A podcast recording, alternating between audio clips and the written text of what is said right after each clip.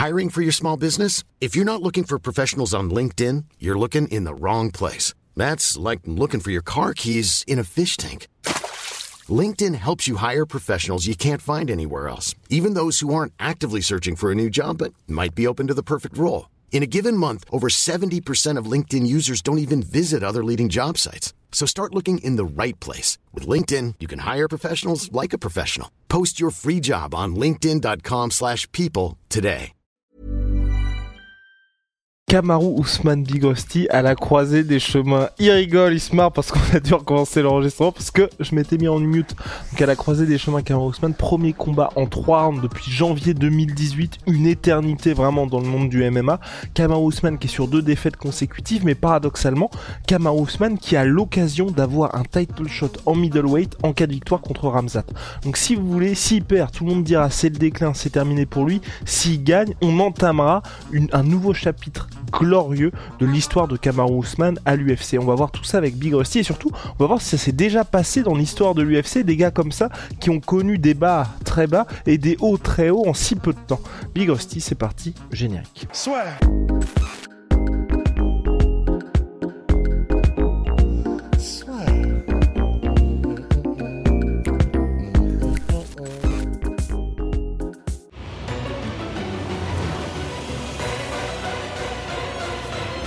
L'UFC sa vie plus fort avec BetClick. Kamaru Ousmane, souvenez-vous, en 2021, c'était il n'y a pas si longtemps, 2021, le gars il réalise peut-être la plus grande année ou l'une des plus grandes années de l'histoire de l'UFC. KO contre Gilbert Burns, KO de l'année contre Masvidal, victoire par décision unanime avec un knockdown de l'espace contre Colby Covington. Deux ans après, ce monsieur est sur et il était numéro 1 au pound for pound, mon pound for pound classement au, au poids. Enfin, c'est comme si, ouais, exact. C'est comme s'il n'y avait pas le poids entre, en gros, entre tous les combattants, ce qui permet en fait de s'affranchir des catégories et de dire qui est. C'est bien évidemment un classement euh, officieux. Enfin, je veux dire, Kama Ousmane ne va pas battre un poids lourd, mais de se dire qui est le meilleur combattant du monde. Et donc, il était numéro 1 en 2021, Kama Ousmane. Aujourd'hui, évidemment, il a chuté dans ce classement, deux défaites consécutives. Une par KO de l'espace en 2022, août 2022 contre Leon Edwards. Depuis, il a perdu une nouvelle fois par décision unanime contre Leon Edwards. Et là, il se retrouve contre Hamzat. Big Rusty, est-ce qu'on a déjà vu ça? Quelqu'un qui semble aujourd'hui être dans une période de déclin, mais qui est littéralement à une victoire d'être aux portes d'un accomplissement que peu de combattants ont réussi dans l'histoire de l'UFC, à savoir être champion dans deux catégories différentes. Bah, quand on s'est posé la question tout à l'heure, le, enfin disons le cas le plus proche qu'on ait trouvé, c'est Daniel Cormier, parce que Daniel Cormier, quand il perd par KO contre John Jones euh, lors de leur deuxième combat, il avait un, palmarès qui était euh, brillant jusque-là euh, de toute façon, mais il y avait des discussions comme quoi, bah, vu que là, il a perdu son deuxième combat, donc c'est-à-dire que c'était sa deuxième chance contre euh, le GOAT de la catégorie, c'était sa chance pour la rédemption, c'était le moment où jamais, euh, le premier combat avait été serré, etc. Enfin, il avait quand même perdu, et nettement, mais c'était quand même assez serré.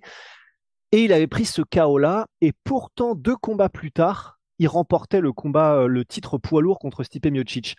Donc il y avait eu un espèce de ah merde, il a eu sa chance, c'est passé, euh, là, ça va peut-être être le début du déclin, le début de machin. À euh, deux combats plus tard, champion, double champion, et, euh, et, il repartait sur un, sur un run magnifique.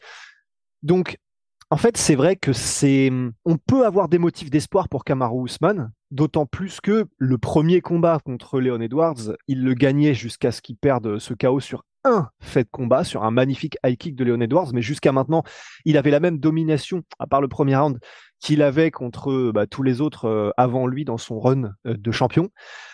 Le deuxième combat contre Leon Edwards, ben, c'est vrai qu'il est battu, mais on sent une pointe de prudence, une pointe de pas aussi confiant effectivement de la part de Kamar Ousmane. Donc en fait, c'est bizarre parce que il est fort, ou même on peut, enfin Francis Ngannou, tu vois, il a perdu son premier combat contre Stipe Miocic. Ensuite, il y a un deuxième combat euh, horrible, hideux, contre Derek Lewis.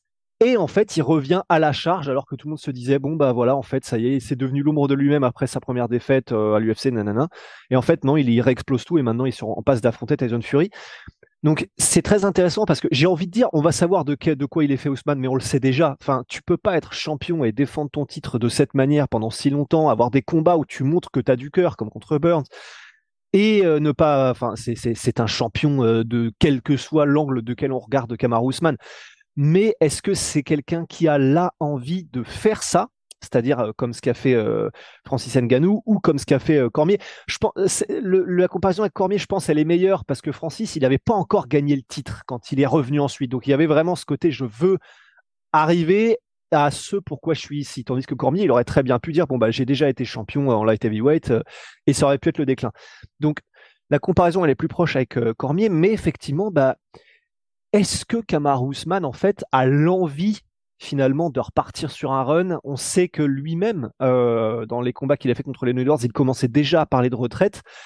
Donc en fait, c'est ça la différence, c'est est-ce que lui-même a envie de continuer? S'il gagne ce combat Ensuite, bah du coup, forcément, il le prendra le combat pour le titre euh, contre Sean Strickland, d'autant plus pour, avant, pour euh, avoir une revanche contre Strickland. Enfin, il a gagné, il a d'ailleurs, il a affronté euh, Sean Strickland, Kama il a gagné, mais c'était en welterweight, et là, il aurait la possibilité de venger son pote Israël Adesanya. Ben, c'est pour ça que c'est vachement intéressant. Il y, il y, aura, il y aura cette histoire-là pour Sean Strickland qui, lui, de son côté, peut prendre sa revanche. Donc, mais est-ce qu'on est sur un Cormier qui a encore plusieurs combats en lui, ou est-ce qu'on est sur plutôt une situation Georges Saint-Pierre où il fait un, donc là, il n'aura pas fait de break du tout, par contre, mais dans le sens quand il prend ce, ce dernier run c'est juste pour gagner le titre et se barrer. Donc là, ce serait pour, il aurait plus que deux combats, euh, un contre peut-être, euh, bah, du coup Ramzat, et s'il gagne ensuite le combat contre Strickland, et ensuite euh, il fait une GSP et, il s'en va.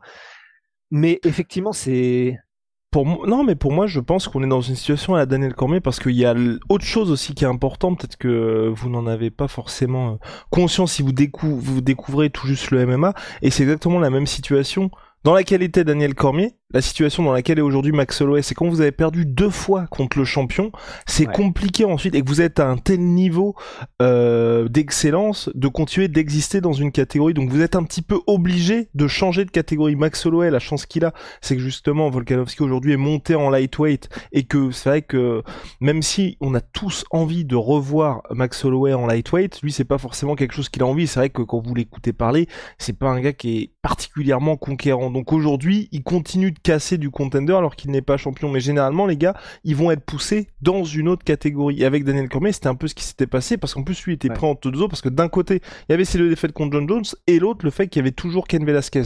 Ken Velasquez est parti à la retraite, il a pu monter tranquillement chez les lourds et il est plus jamais redescendu chez les light heavyweight. Je pense que pour Kamar Ousmane, c'est exactement la même situation. Là, il est bloqué par Leon Edwards, donc tant qu'Edwards est toujours champion, bien évidemment, c'est compliqué pour lui d'avoir une trilogie.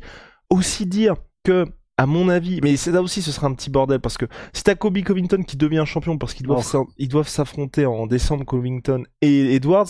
Covington deux défaites déjà contre Kamau. Est-ce que Kamau redescend? Enfin, je pense qu'il y aura un petit micmac potentiel, mais en tout cas Kamau Ousmane, on sait que ça faisait un moment qu'il se posait la question de monter chez les middleweight. Il avait dit tant qu'Adesanya est champion, je ne monterai pas. Adesanya aujourd'hui, il n'est plus champion et il a dit qu'il allait faire une pause assez longue. Donc pour Kamau Ousmane, s'il y a bien un moment où il faut monter, et je pense que tu vois, même si Kamau avait été champion, il serait monté aujourd'hui chez les middleweight parce que c'est parfait pour lui. Que ce soit, comme tu l'as dit, contre Strickland, où là, c'est vrai, il y a une histoire venger Adesanya, plus entre les deux, je pense que Strickland, tu vois, il a envie d'effacer ça. Et au global, là, il y a cette opportunité contre, contre Ramzat Chimaev qui est en or. Donc, je pense que dans le plan Kamaru Usman, où depuis quelques années, il nous dit qu'il n'y a plus beaucoup de combats pour lui, aujourd'hui, Kamaru Usman, il a 36 ans quand même, je pense que ça a parfaitement du sens, tu vois. Tu fais tes, mm. tu fais tes combats, imaginons, imaginons aussi, pourquoi pas que il s'impose, il prend le titre middleweight, il lui reste, donc ça veut dire dans deux combats, il lui reste un dernier combat, pourquoi pas, si Edwards est toujours champion, tu fais un champion contre champion, et là c'est une occurrence où si vous voulez, c'est très rare qu'il y ait des tri Hiring for your small business? If you're not looking for professionals on LinkedIn, you're looking in the wrong place. That's like looking for your car keys in a fish tank. LinkedIn helps you hire professionals you can't find anywhere else, even those who aren't actively searching for a new job but might be open to the perfect role. In a given month, over 70% of LinkedIn users don't even visit other leading job sites. So start looking in the right place. With LinkedIn, you can hire professionals like a professional. Post your free job on linkedin.com slash people today. Logique quand il y a quelqu'un qui est déjà à 2-0, mais si vous êtes dans une situation où vous pouvez faire le super méga fight, l'UFC va dire ok, ou une situation qui n'est pas celle d'Edwards et Ousmane, où il y a eu un petit peu de, comment dirais-je, où il y a de grosses questions sur la décision finale. C'est pour ça que Volkanovski et Holloway, on a eu trois combats, malgré le fait que euh, Volkanovski ait remporté les deux premiers. C'est parce que la revanche, elle était extrêmement serrée avec deux knockdowns pour Holloway lors des deux premiers rounds. Je pense que, Ouais. je pense que j'ai fait le tour sur la question, Big Rusty. Ouais, ouais, ouais. Non, mais c'est ça qui est fou, c'est bah il est potentiellement à deux victoires de redevenir euh, le, j'allais dire parce qu'en en anglais c'est the hottest thing around, mais euh, la chose la plus chaude, je sais pas si c'est ce qui passe le mieux, la chose la plus chaude de ta région. Non, mais donc euh, c'est- vrai que ce serait, ce serait incroyable là qu'ils reprennent le titre, euh, un- enfin qu'ils reprennent un titre dans une deuxième catégorie, alors que donc là, euh, beaucoup d'entre nous sont en train de dire est-ce que c'est le début d'un déclin? Et mais par contre, s'il perd, on aura beau dire il a pris en short notice et ce sera vrai en, à 10 jours parce que couille en adamantium, etc. Et tout ça sera vrai. Le problème, c'est que dans quelques mois, années, on aura oublié que c'était un short notice. Enfin, nous non, mais euh, disons le, le, le grand public. Il y aura tout ce qui aura, tout ce qui restera, c'est trois rouges d'affilée euh, sur Sherdog, sur Wikipédia, sur Tapologie. Donc c'est et en plus, il aura perdu contre le, le truc qui, en revanche, est lui vu comme le futur. Et ça fera un petit peu, en plus, passage de flambeau et ça, ça sera compliqué, quoi. Ouais, mais pas gênant, tu vois, parce que je, vraiment le l'analogie avec euh, Daniel Cormier pour moi est parfaite parce que c'est on est dans une situation où un mec comme Kamau, il est tellement fort que si tu l'avais mis, tu vois, par exemple le combat de rentrée qu'il souhaitait contre Wonderboy, pour moi c'était horrible Ouais. et euh, parce qu'en gros ça a du sens. Mais il est tellement fort que je pense qu'il aurait roulé sur Wonderboy, donc on aurait juste été bon bah effectivement on n'a rien appris, tu vois. T'as gagné contre Wonderboy, mais t'es juste revenu et c'est pas une situation à la McGregor où effectivement quand le gars revient depuis deux ans et demi, vous allez pas directement le mettre contre le top de la catégorie parce que t'as besoin de reprendre du rythme, de reprendre confiance, retrouver des sensations. Là, il est dans une situation où contre Edwards, la revanche, le fait, tu vois, qu'il ait dit, je suis peut-être revenu un peu trop tôt, je ne pensais qu'au cas où, tout le monde le disait avant le combat, mais comment, tant que t'as pas vu la performance et tant que le gars a pas avoué ce qui s'est passé, tu, tu peux pas te rendre compte de ça. Mais lors de la revanche contre Edwards, à part comme tu l'as dit, le fait de l'avoir vu un peu emprunté, tu peux pas te dire, oula, là c'est plus du tout le même Kamar Ousmane, on n'est pas non plus dans une situation à la Chuck Liddell où il s'est fait toucher une fois, c'est terminé. Enfin, Ouais. vraiment là, il y a aucun red flag pour le moment sur Kamar Ousmane, à part le fait qu'il ait été emprunté lors de sa revanche contre Edwards. Ce qui, ce qui est normal en soi. Donc euh, là, pour moi, le combat contre Ramzat, c'est vraiment le combat où on va voir où il en est, mais vraiment où il en est. Et peu importe ce qui se passe, hein, au regard du résultat, je... soit il s'impose, et effectivement, ça veut dire que Ousmane, bah, il est toujours présent, et il y a eu ce KO contre Edwards qui était, je vais pas dire un accident, mais qui était, bah, comme t'as dit, un fait de combat, et il faut vivre avec, et maintenant faut avancer. Et s'il perd, tout dépend évidemment comment il perd, hein. Mais s'il perd, on pourra vraiment en savoir plus sur son niveau. Mais je pense pas que c'est. Je. Enfin. Tu peux pas, et tu l'avais dit euh, Big Rusty lors du combat euh, Volkanovski contre euh, Islam Makhachev, pour moi, Kamaru Usman, parce que y a, a sorti un visuel aujourd'hui où le bilan cumulé de tous les mecs du Comain, c'est 82 victoires, 6 défaites. Le problème, c'est que c'est des gars où chaque défaite, comme tu l'as dit, c'est pas des Masvidal, c'est pas des Nate Diaz. Chaque défaite, ça impacte pour l'histoire. Et je, enfin, pour moi, pour Kamaru Usman, s'il perd là, Mhm. Enfin, pour moi, à part attendre de voir ce qui se passe chez les welterweight et puis ensuite tu reviens en fonction de qui est le champion et si c'est Covington, bah là tu peux faire le combat, mais sinon tu peux pas combattre pour combattre d'autres gars parce que je pense qu'il il éclatera les autres types. Donc, euh, vraiment, je suis curieux de voir ce qui va se passer ce week-end parce qu'en fonction du résultat, soit on pourra se dire euh, et et le et le et ce qu'on dit là est vrai aussi. Enfin, surtout en cas de défaite pour Ramzat Chimaev, tu vois. Parce que si Ramzat perd, tu vois, il y aura peut-être ce côté putain les gars, on l'a monté un peu trop. Hmm, ouais, d'autant plus vite. que ça, je le vois beaucoup sur les réseaux des gens qui commencent déjà à, à mettre des petits, des Ouais. petits bouts de pain de- du petit pousset d'eux. Les gars, non, mais il est surcoté, arrêtez de le, il est surcoté, il est surcoté. Donc ça, c'est des gens qui se préparent, si Ouais. jamais une victoire de Ramzat, à, à un bon gros, je vous l'avais bien dit. Mais effectivement, je pensais pas qu'il y avait autant de gens qui étaient euh, sur... Pour moi, on était tous dans le même bateau de le mec est un monstre, euh, Ouais. surcoté, euh, on n'y est plus, parce qu'il éclate des Kevin Holland en deux minutes alors que tout le monde galère, parce que Li Jingliang euh, en deux minutes alors que tout le monde met beaucoup plus de temps en tout cas. Enfin, moi, je pensais qu'on avait passé un peu ce stade de il est surcoté, pas surcoté, parce que pour nous, il a prouvé sa valeur. Mais je suis étonné de voir revenir un petit peu des vagues comme ça de non, non, mais attendez voir qu'il affronte quelqu'un, il va se faire éclater, et là, vous verrez que depuis le début, on vous le dit, il est surcoté. Hum, Et, tout, et aussi, on n'a toujours pas eu également de. Parce que là, ça va être intéressant pour le coup, les médias d'aide, tu vois. Parce qu'on n'a toujours pas eu de prise de parole de Kamau ni de Ramzat sur ce qu'il va y avoir comme combat. Parce et puis, que. Vas-y.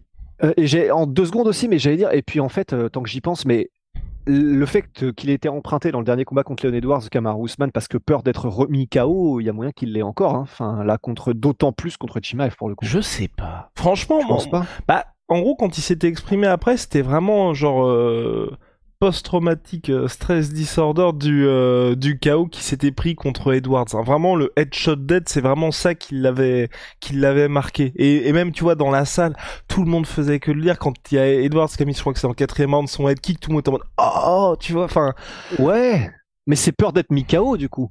euh, moi, je pense c'est peur d'être mis KO par ce head kick et par cet adversaire en particulier.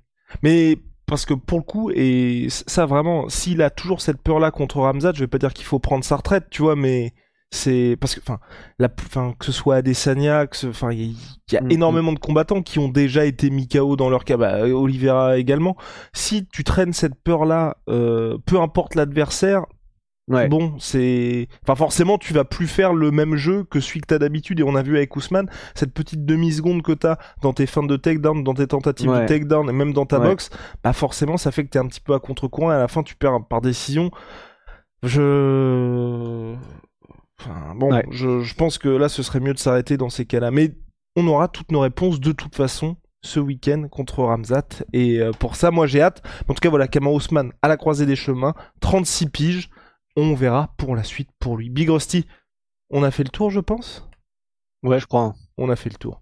Et on a fait le tour. Et regardez un Daniel Cormier qui, lui, a été mis KO par John Jones et était très bien revenu contre d'abord euh, notre cher Volkanovs de Mir, puis contre Stipe Miocic, puisqu'il avait enchaîné par KO premier round Stipe Miocic. Donc euh, il y a des occurrences où les mecs euh, clairement traversent ça sans problème. Même GSP contre Matsera également, on peut citer cet exemple. Out à ma Sweet Pea, ma Sweet Potato, 30% sur tout my Sweet Pea avec le code LASFEUR. Et puis out Holy moly, la petite révolution Mm. des boissons énergisantes Big Rusty. Ça, c'est le thé glacé. C'est disponible sur leur site avec le code la sueur. Vous avez la sueur 5, pardon. Vous avez moins 5 euros sur votre première commande. La sueur 10, moins 10% pour les commandes récurrentes. C'est en poudre. C'est made in Allemagne. C'est C'est à quoi le, le- le goût de ce que tu viens de montrer? Celui-ci, il est Blackberry and Black Tea. The sweet of the berry. Eh Non. oui, vous savez ce qu'on dit, The black of the berry. Once you go black. Mm. Euh,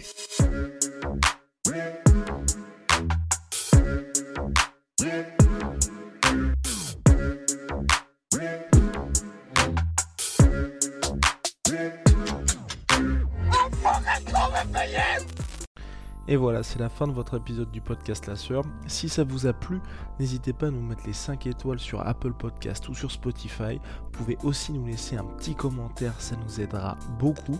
Et si vous voulez aller plus loin avec nous, vous tapez La Sueur sur toutes les plateformes ou sur les réseaux sociaux, vous nous trouverez. Et là, vous nous écoutez très certainement en audio. On est aussi en vidéo sur YouTube, mais également sur Snapchat. Là encore, vous tapez La Sueur et on sera là.